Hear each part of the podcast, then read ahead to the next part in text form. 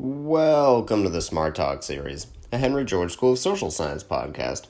The Smart Talk series is a weekly podcast with an array of discussions held with academics, policymakers, practitioners, and other professionals to explore new ideas and theories within the economics field. Our discussion today came from our archives and was recorded in December 2021. Our talk is hosted by Ed Dodson, who had the pleasure of joining our guest, Dr. Yoram Bauman, Dr. Bauman earned his bachelor's degree in mathematics from Reed College and his master's and PhD from the University of Washington in economics. Known as the first and only stand up economist, Dr. Bauman likes to inject humor into his teachings and analyze economic issues through a comedic lens.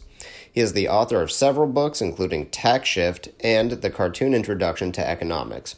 The former is an analysis of how to align our environmental goals with our tax system, while the latter is a beginner's book to learning economics.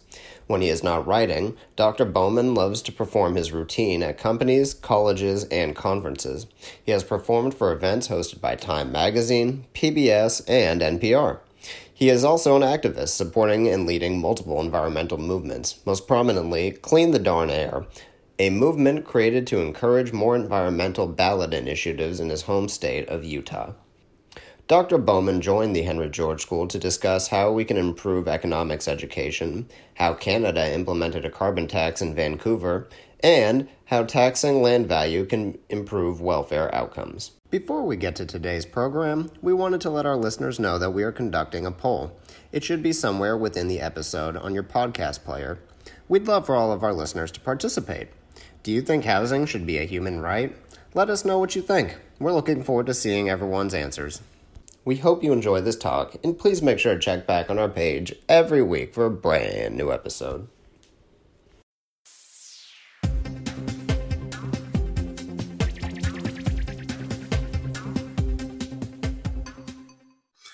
Yoram Bauman, welcome to Smart Talk. Thank you so much. Great to be with you. Well, uh, my first question to you is this Are you still teaching in the classroom?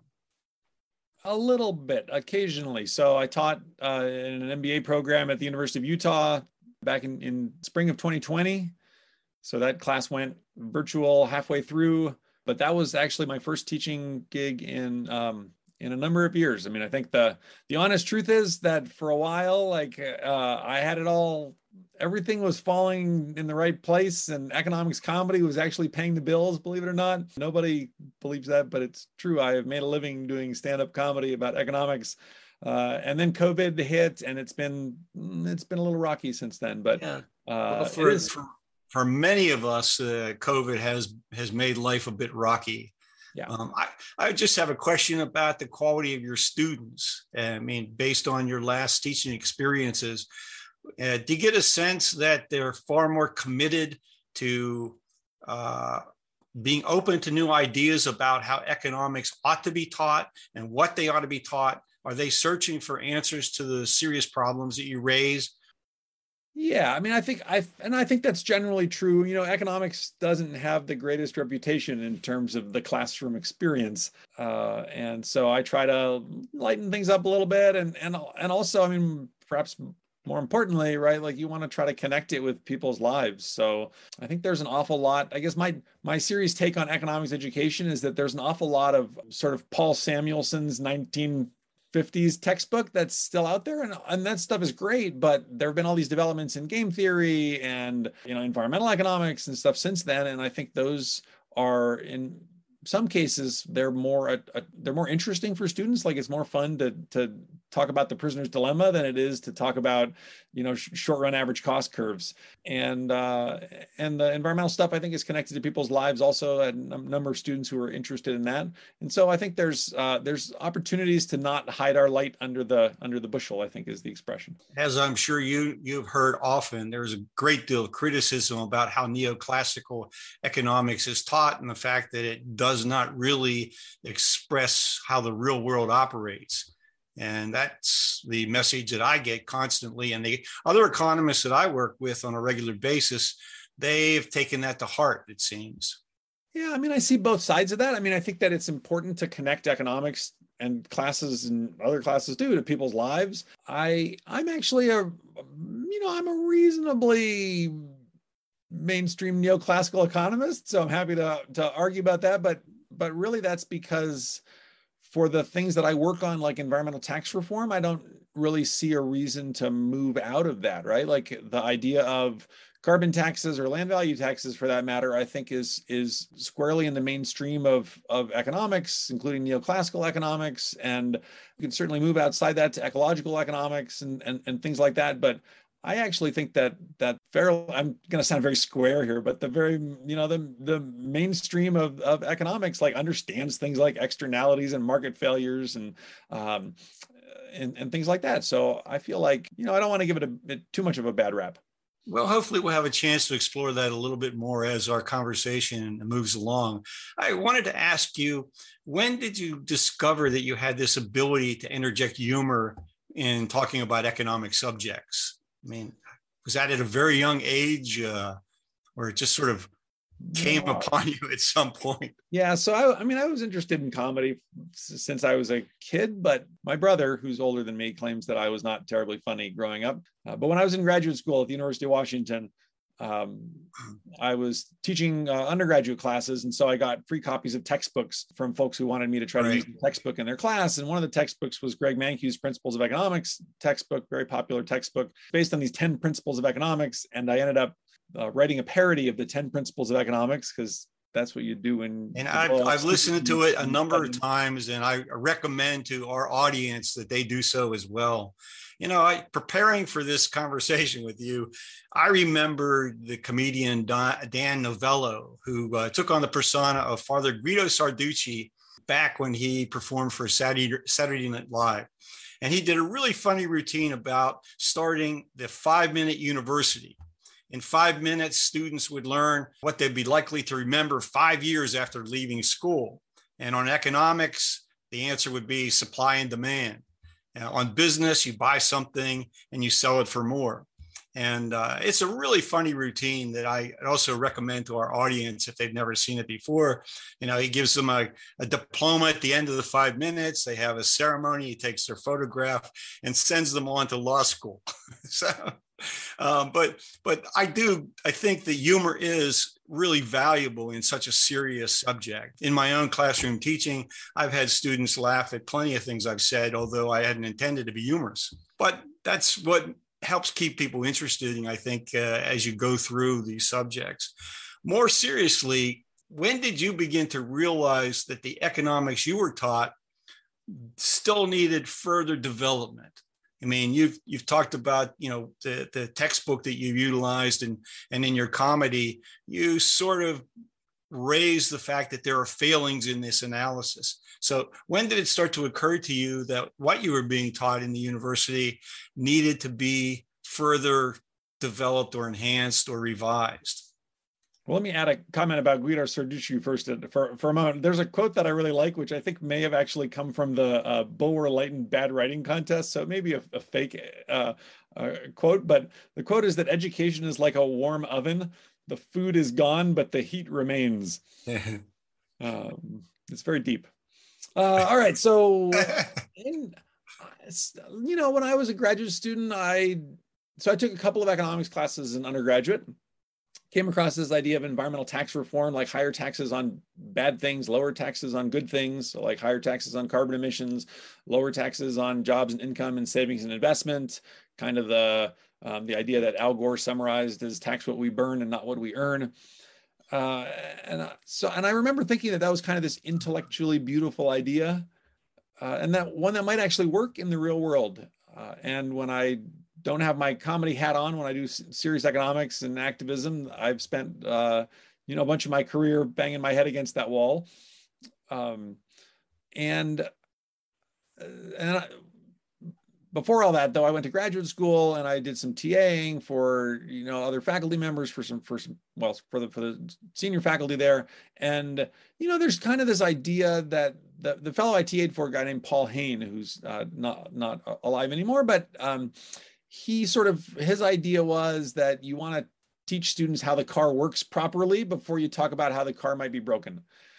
Uh, and I was never super comfortable with that because a lot of students will never take a second class in economics, right? I mean, there's a lot of, um, if you're just taking there's a lot of the economics curriculum that's sort of built towards economics majors, I would say. And so if you are taking introductory micro and then you're also taking intermediate micro and then a bunch of advanced classes, then that's that's a different approach to teaching than if you're coming at it, I think from the view that 80% of the students have, which is that they're taking one class in economics or maybe one micro class and one macro class, and then that's it. Uh, in which case, I think it calls for a little bit more uh, flexibility in terms of talking about market failures and uh, you know environmental tax reform and and things like that. That was my experience. I was a business administration major, and so I had the required micro and macro courses, and I really didn't think too much about you know economics as a discipline for many years uh, after. Um, although constantly worried about what was happening in the real world in the economy and listening to economists of different stripes talk about you know from a very different perspective what was happening so on one hand you're listening to john kenneth galbraith and on the other hand you're listening to milton friedman uh, and then all the different voices on economics in between that that are media personalities.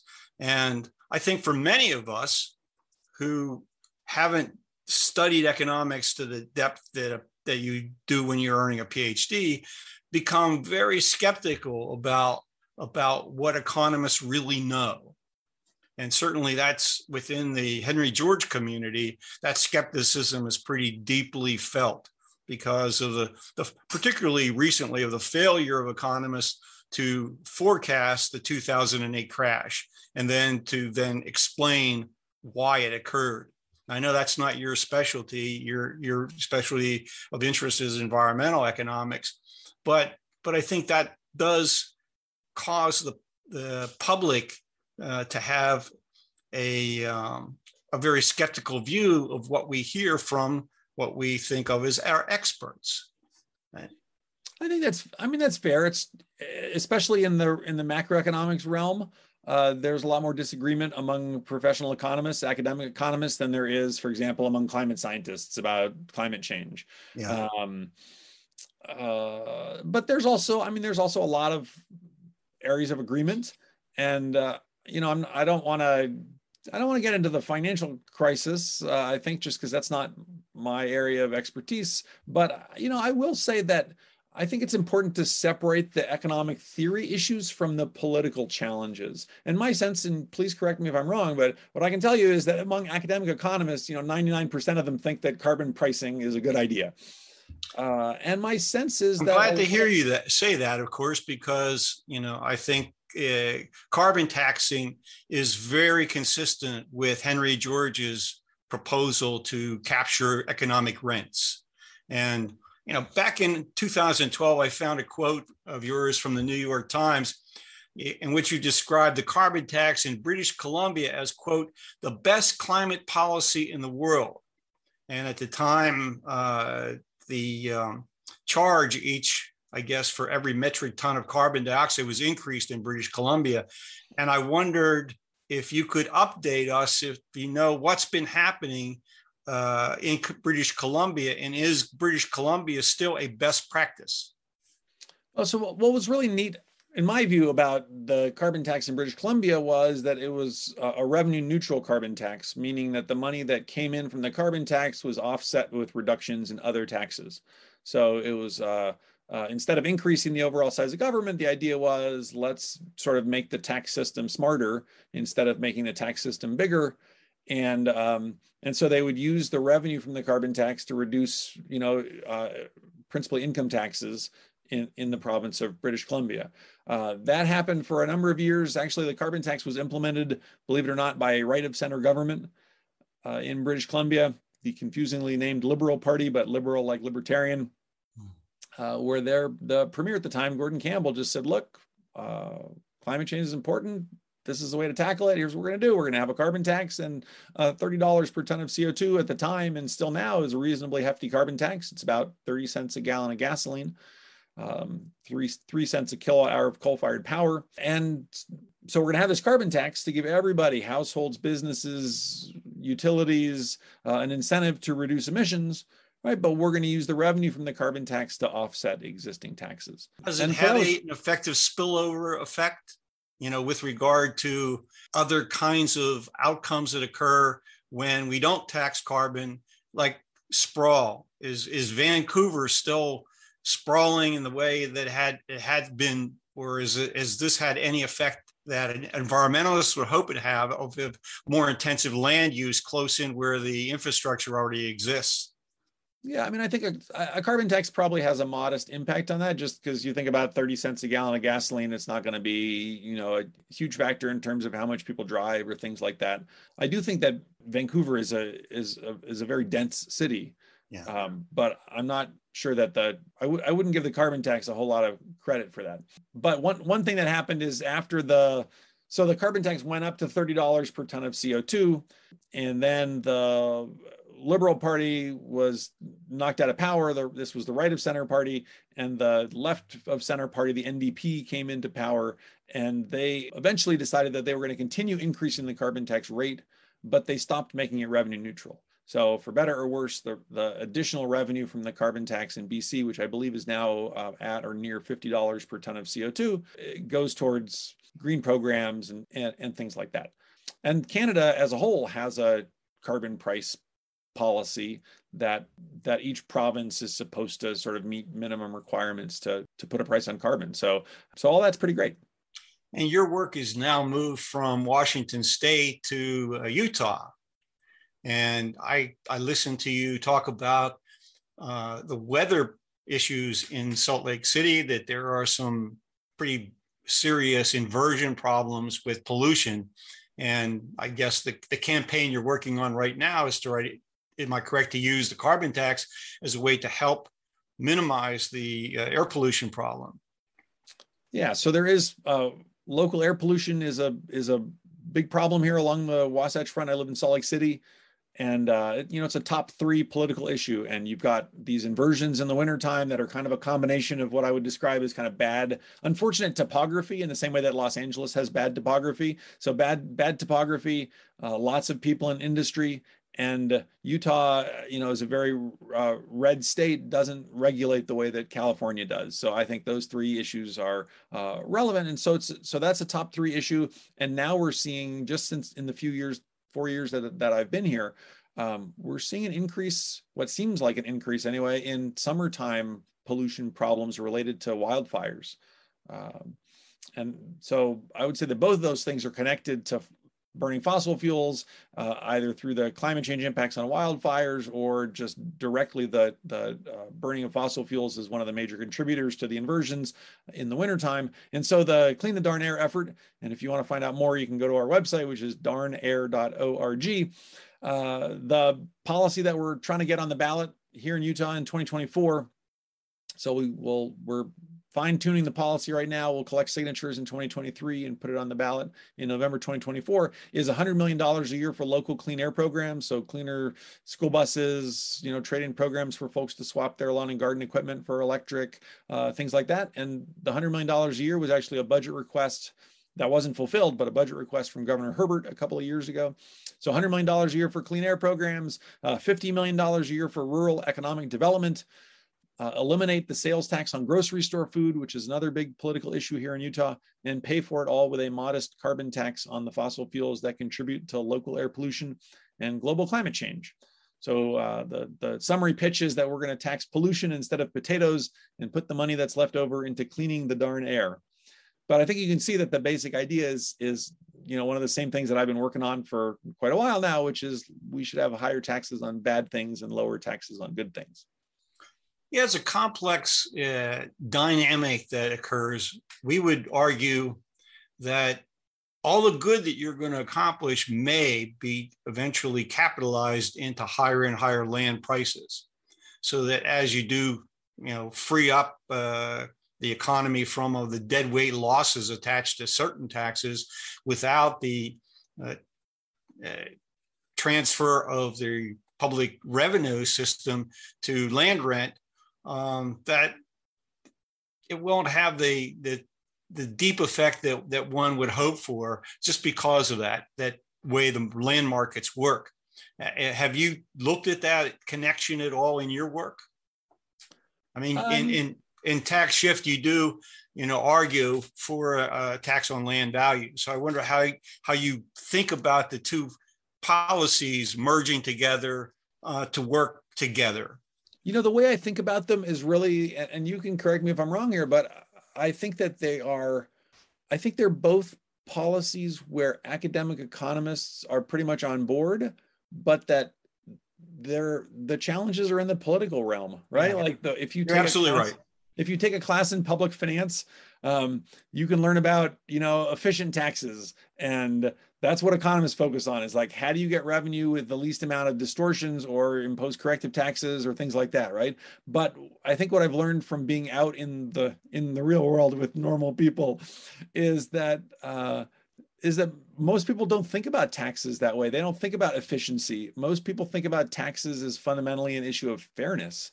And uh, and people have what as an economist i would describe as as uh, some unexpected ideas about fairness, right? Like if you ask, a lot of people think, for example, that sales taxes are fair, right? Because supposedly everybody is everybody pays the sales tax, um, but that doesn't really take into account that a lot of things that higher income folks spend uh, money on disproportionately, like healthcare, education, um, are, aren't subject to the sales tax. Not to mention uh, you know, savings and things like that. So, uh, as an economist, I can say, hey, sales taxes are quite regressive as a percentage of income, lower income households pay a lot more of their income in sales taxes than higher income households do. But if you ask the person on the street, the person on the street will say sales taxes are fair. Uh, and so that's I think I think that political challenge is one that you know that that's that's the wall that we keep banging our heads against and um, uh, well, it's I've, certainly I've, proven I've, it's proven to be the case for over a century uh, and we've we go through these battles over, over what's the right sort of way to raise public revenue.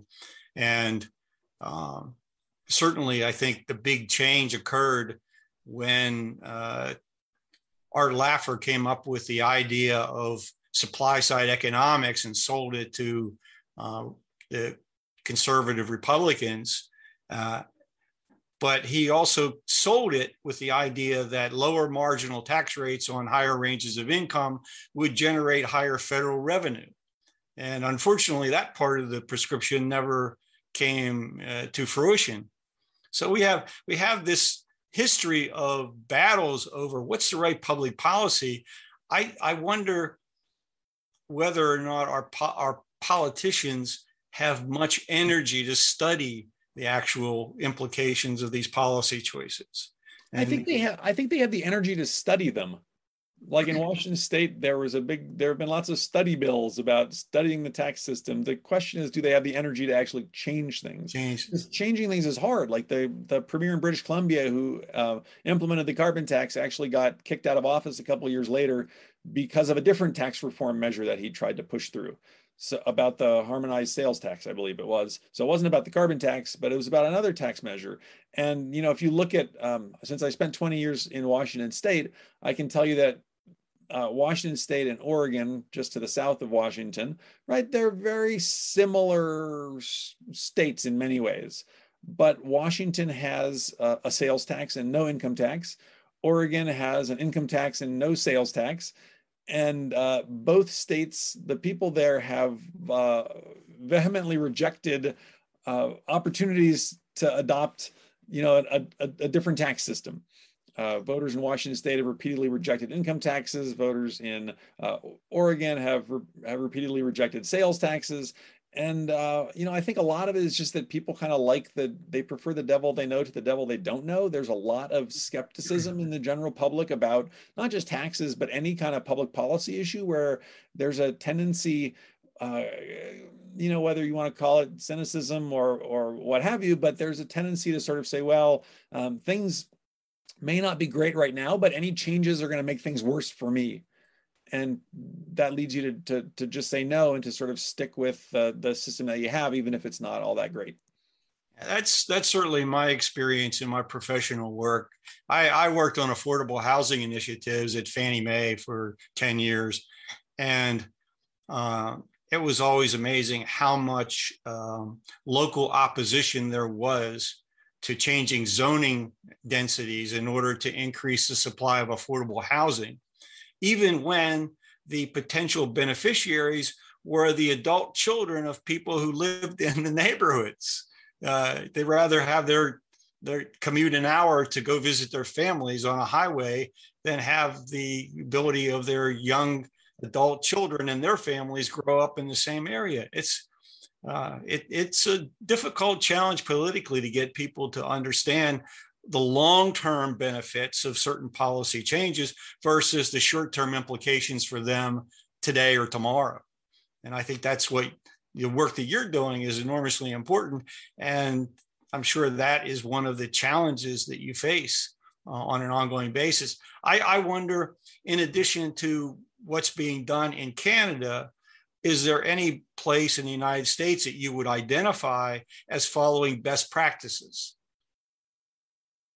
In terms of climate change and climate yeah, policy? in terms of climate change, the, the use of of tax so, policies and, and and a combination of of incentives for people to behave and perform consistent with the longer term objectives. Yeah, so I'm gonna I will out myself as as um, uh, you know the on the center slash conservative side of the political spectrum and and say that a lot of the climate policies that are out there um, they're either regulatory policies which you know maybe they're the best that you can do they're second best whatever uh, or they're carbon pricing policies but the revenue from the carbon price whether it's a carbon tax directly or auctioning permits uh, you know goes towards um, programs that that I would say have some questionable value.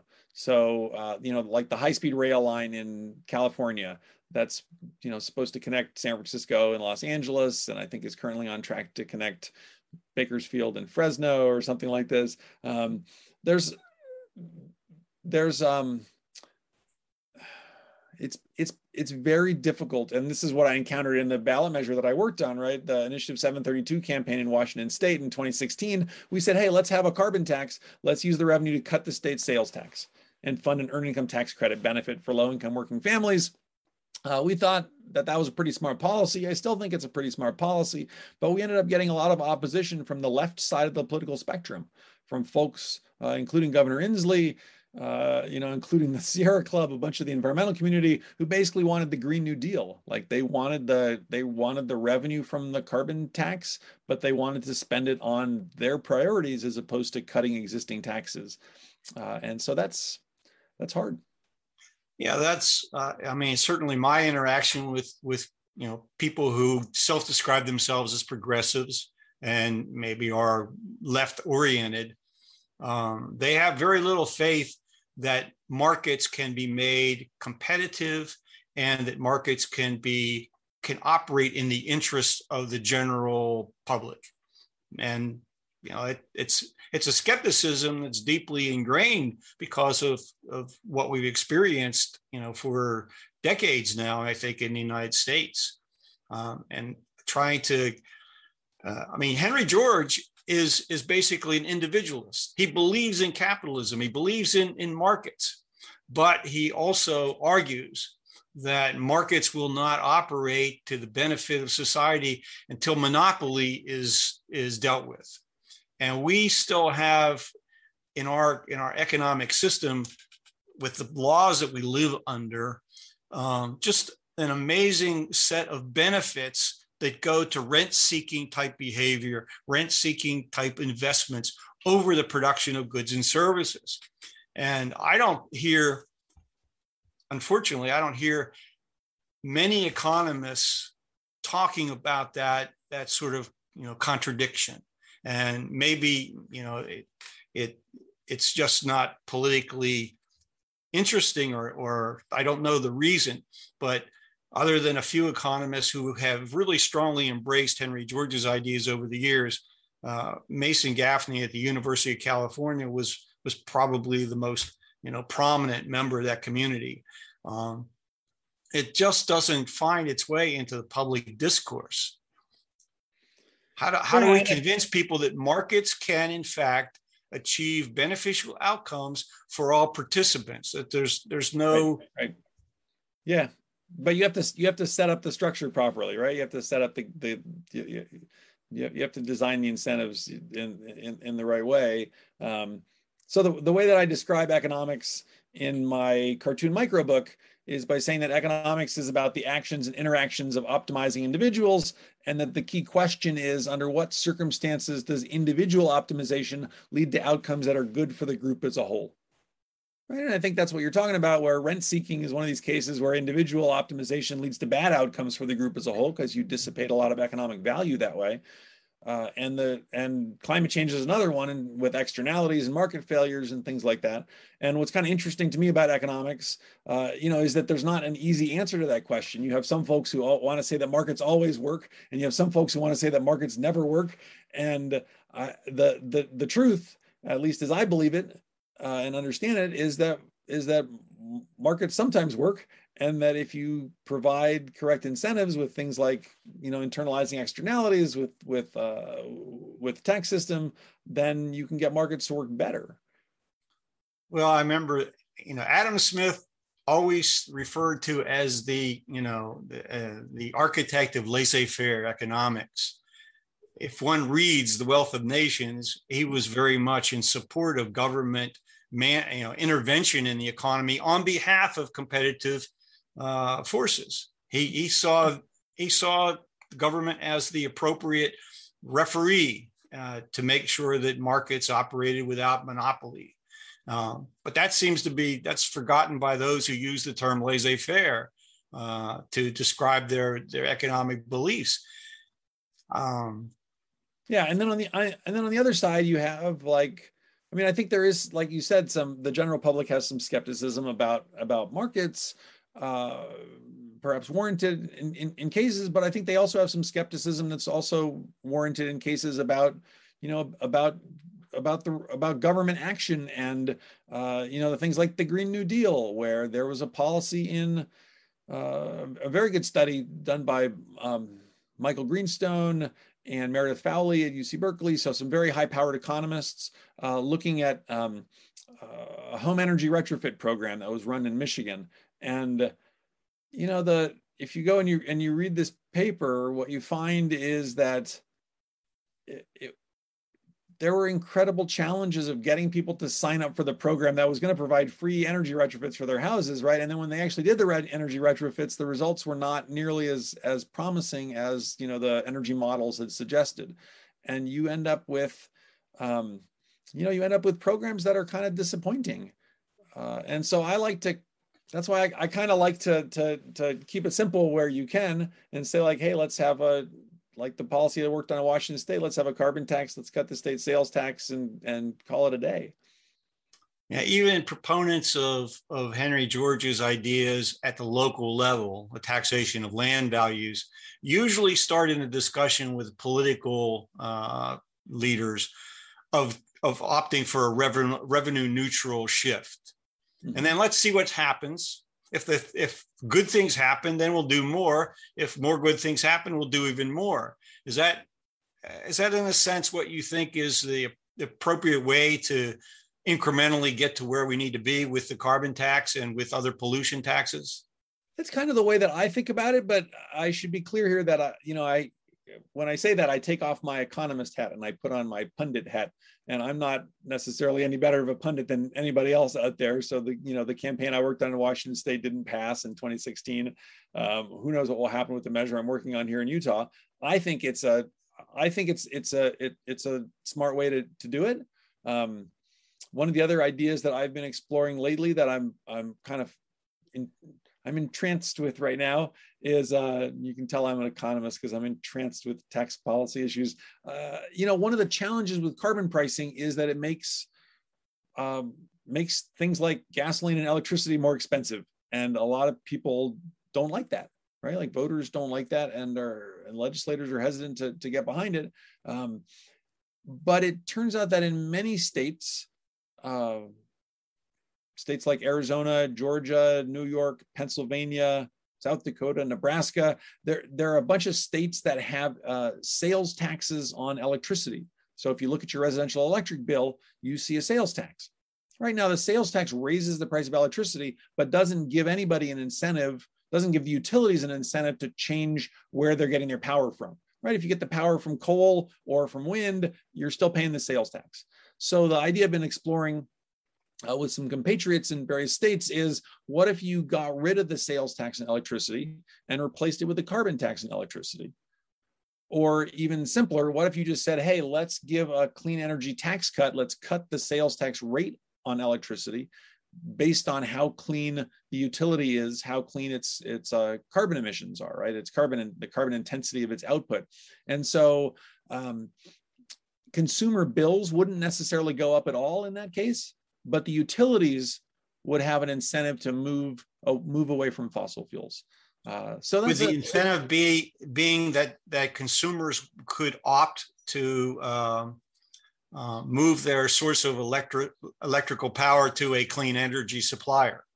So that's a possibility in, in some states uh, where there's electricity choice. But I think even in other states, so uh, Nebraska, for example, is 100% public power. So all of the utilities are run by uh, essentially by agencies where the board of directors are voted on by the people, right? So they have an incentive to say, okay, let's figure out the way to minimize the costs of providing electricity for our customers. And if it's if there's a, a, a financial incentive to move in the direction of of lower carbon power, then they have a reason to do that.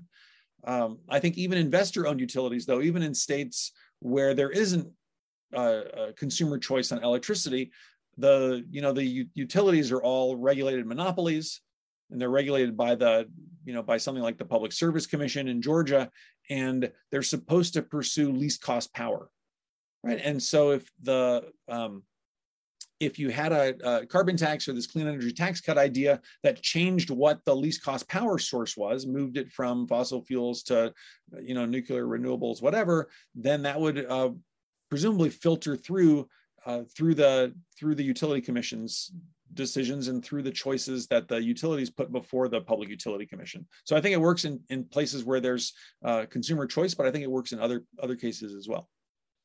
How do you view the whole idea of cap and trade and the, the creation of a secondary market for selling pollution rights? Well, so the, I mean, the economics of it is pretty simple. It's that cap and trade is uh, kind of an oddly shaped kind of carbon tax, right? So pretty much any policy that you could implement with cap and trade, you can come up with a roughly equivalent carbon tax. So, well, the argument against it the one that I have bought into is it simply creates fee income for brokers, and it really doesn't do anything to reduce the, you know, aggregate amount of carbon that's being en- entered into the atmosphere. No, I think that if there, if you have a well-designed policy, then I think then you'll see impacts. I think that. Uh, you know, one of the challenges that a lot of cap and trade programs have had uh, historically is that they issue too many permits right? And so when you issue too many permits you get a very low permit price and you don't get a very you know there's not much of a market incentive to reduce emissions. But that's what happened in the european ets program for example. But they're they've kind of resolved that uh, and now i think one of the challenges in europe is that energy prices have, have gone up quite a bit uh, you know, in part because of unrelated issues in the natural gas market. But I think the the cap and trade system is is uh, is adding to that. And um, you know, again, I think you see with the yellow vest movement in France, like there's an argument that says, hey, look, people are concerned about the end of the month in addition to the end of the world, and you got to figure out, in my view, a way to to to put money back into their pockets, right? To make people whole so that they can say, hey, this is a smart environmental policy or a, you know, a smart, uh, you know, pr- property tax policy, but I can support it because, you know, if there's an increase in taxes over here, there's a reduction in taxes over there. I wonder what your views are with regard to the you know renewed emphasis on moving away from gasoline powered automobiles and trucks and and adopting electrical vehicles. And my reason for thinking about this is that um, lithium batteries are pretty expensive. And and it seems that this is going to be some sort of a it's going to have a regressive impact particularly on lower and moderate income households if gasoline powered automobiles are no longer being manufactured and they have to enter the market at a time when the supply of lithium available to put in the batteries is not going to increase exponentially but it may result in very expensive uh, automobiles have you given any thought to the impact of this shift well let me let me answer that in part by saying by telling you what I what I love about carbon pricing. And what I love about carbon pricing is if you put a price on carbon, then the market takes care of all that, right? And if you know if lithium batteries are too expensive, then the market keeps gas powered you know uh, cars for a while and looks for sort of the low hanging fruit. Okay, and if you're not getting enough carbon reductions, then you can raise the raise the carbon price. Um, you do see these regulations and um, you know about phasing out internal combustion engines. You know, there's potentially some benefits to to doing that. And again, I want to recognize that climate change is a very difficult political challenge, right? So I don't want to sit here as a pointy-headed economist and say, well, this is the only way to do it is is with a carbon tax. Um, but you know, you raise, I think, some reasonable concerns about ultimately people are going to want to be able to get from point A to point B. And, uh, you know, if you're banning internal combustion engines and you're not giving them a reasonable alternative, uh, then they're probably going to be unhappy. Well, the internal combustion engines aren't going to disappear for even if we went full speed ahead with with electric powered vehicles it's going to be 25 years before all those vehicles are aged and off the road i mean my my my family we still are driving a 2003 toyota camry that that still functions very well so there's no I have no incentive to to purchase an electric powered car. Well, as long as that Camry is on the road and continues to to ride very nicely. But oh, I mean, these these are very difficult issues, as you say, politically. While economists can argue the efficiency issues, the equity and fairness issues are the ones that seem to have where economists have the most difficulty in expressing the link with with you know proposed policy or existing public policy. Would you agree with that? I think that I, I think that's true. Yeah. Yeah, we're, I mean, at the Henry George School, our emphasis in, in teaching is very much on justice. It's very much on the issues of what sort of system, uh, economic system produces the most just outcomes, and what do we need in terms of uh, governmental intervention, systems of law, and public policy to achieve that that outcome. And as you've indicated, um, it is a very difficult thing to explain to people that what what how they're living currently um, may in fact um, result as a benefit as a beneficiary of entrenched privilege under law mm. and that for the good of humanity we should be eliminating this entrenched privilege uh, but how do you how do you then give people um, the right incentives to agree with those changes. And it seems to me that the potential damage of climate change now has become the one message in public in the public policy discussion that will convince people that they that their style of living may have to change in order to save the planet and save humanity from ourselves is uh, that an is that too deep of a of a cynicism?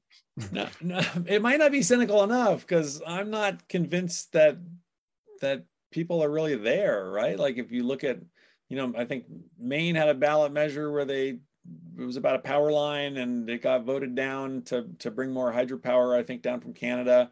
Um, I think you still see a lot of sort of NIMBYism, you know, the not in my backyard idea. And I'm not, you know, even though I think climate change is important and I spend a lot of time working on it, right? I recognize that a lot of people, um, you know, especially here in states like Utah, but I think even in in left leaning states, you know, if you ask people, do you want to, you know, should we do something about climate change? They'll say yes. If you say, okay, like how much are you willing to pay in a higher electricity bill in order to tackle climate change? Usually the answers are pretty modest, right? Which is why I come, I keep coming back to these ideas about like, hey, let's, let's have a carbon tax and cut the sales tax. Let's have a carbon tax and eliminate the sales tax on groceries. Let's you know eliminate the sales tax and electricity replace it with a carbon tax and electricity. I keep trying to come back to ideas that are pocketbook friendly. Yeah, as the saying goes, the perfect is the enemy of the good. And and and we have to fight, we have to try to try to get something good and get people to accept that that they've uh, that some advantage to them has occurred, uh, even as they may have to sacrifice in some other ways.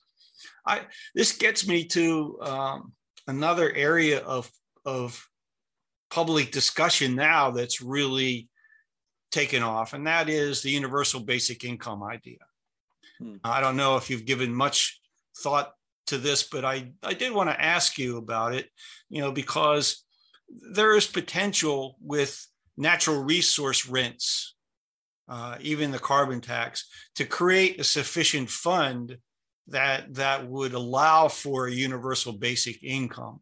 And uh, from from my perspective in, in studying Henry George, um, you know, the fund should come from rents of whatever source. I mean, not just land value, but but there are plenty of other sources of rents that, that could be tapped to provide this.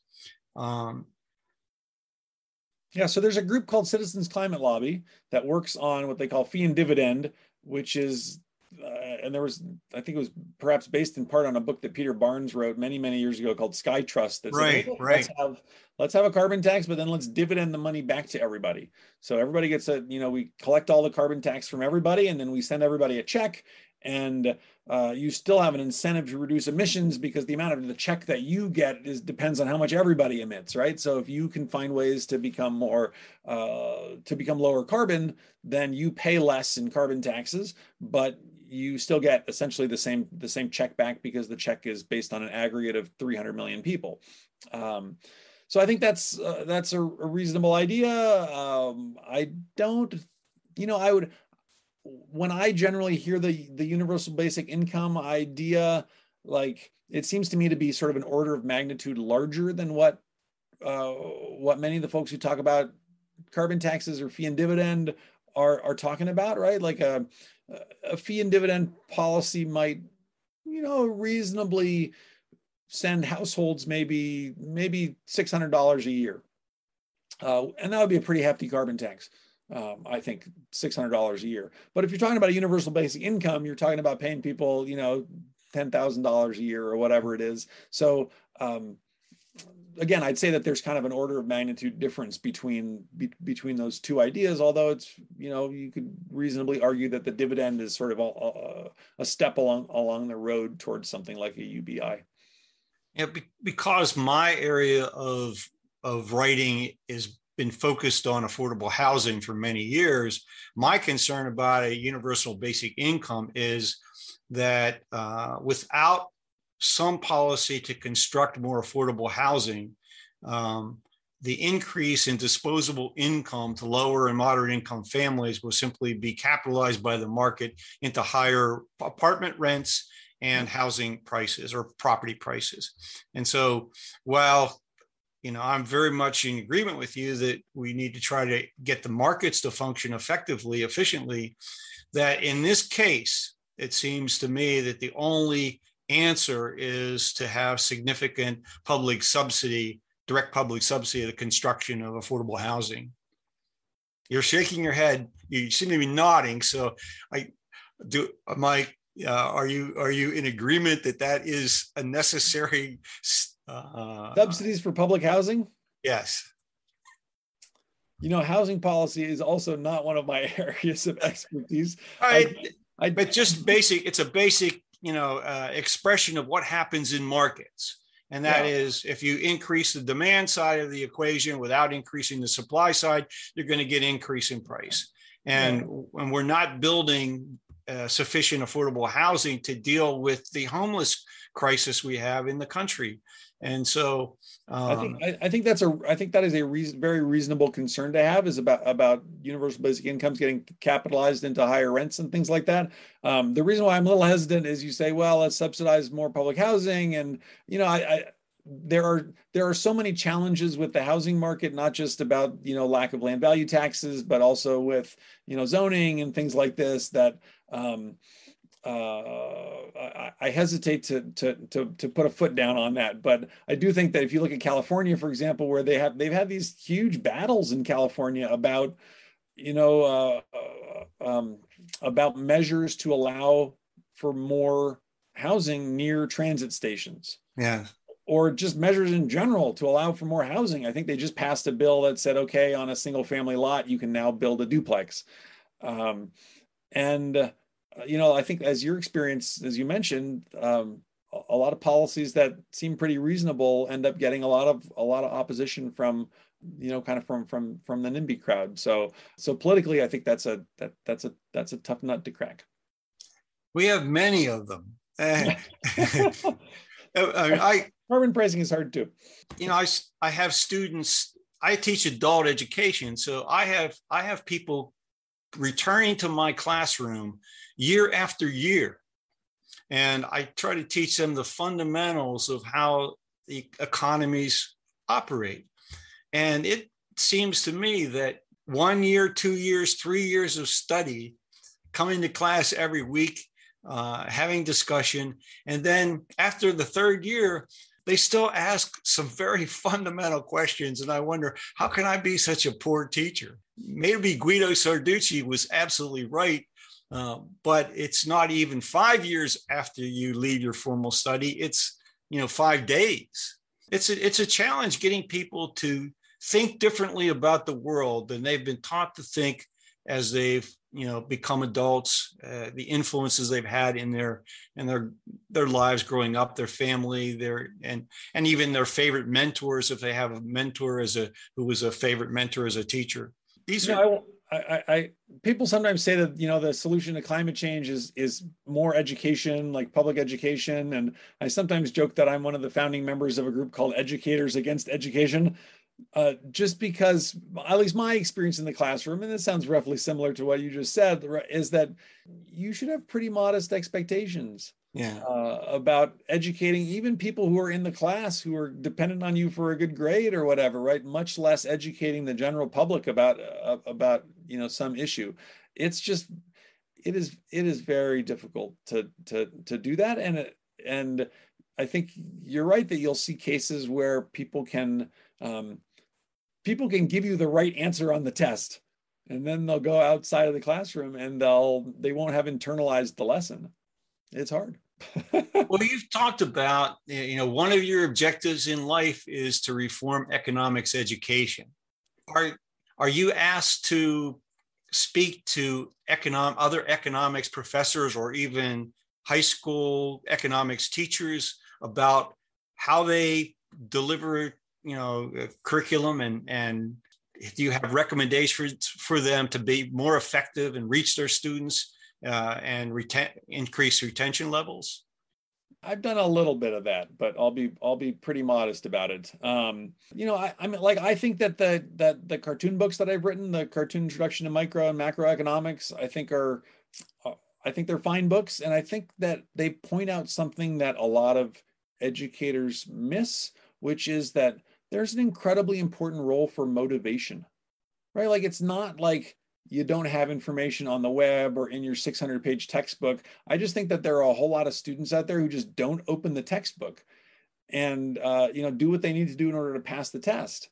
And if you can get, and this is kind of the goal of the the cartoon books, is not to teach everything that you need to know about economics in one cartoon book. Um, it's to motivate readers to to to want to learn more, right? Because if you can get students to want to learn more, then they can find ways to to to learn more. Well, you've provided me a great incentive to pick up uh, copies of those books, and and so I can begin to learn a little bit more about some of the nuances uh, of teaching economics. I mean, that's that's the the I know enough mainstream economics to get by in the classroom and compare what is being taught uh, in economics with political economy that I'm you know more familiar with, and um, yeah, you should pick up the books, and I'll get twenty five cents in royalties, and then you can, you can tell me you can tell me how I did. My, uh, my own my own books are available on Amazon.com. I wrote a, a three volume work titled "The Discovery of First Principles." The, the, the first draft I thought was going to be a one volume book about 300 pages. And after seven years of write, research and writing, I had an 1800 page manuscript. Wow. Uh, it's it's not sold particularly well, but uh, I I think Amazon, uh, I think the booksellers think I'm deceased because they keep raising the price. Actually, so yeah, I will say like when you know when I do comedy, and I would love to come and do some comedy at the the Henry George School or, or, or elsewhere once COVID passes.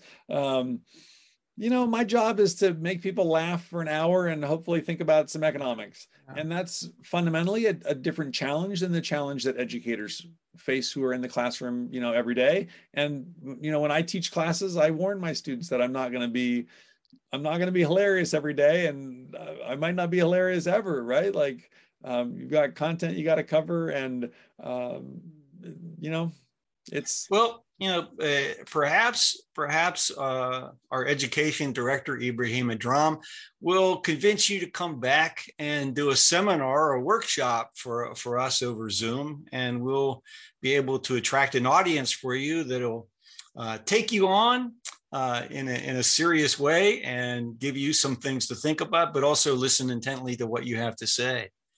So oh, great! I would love that.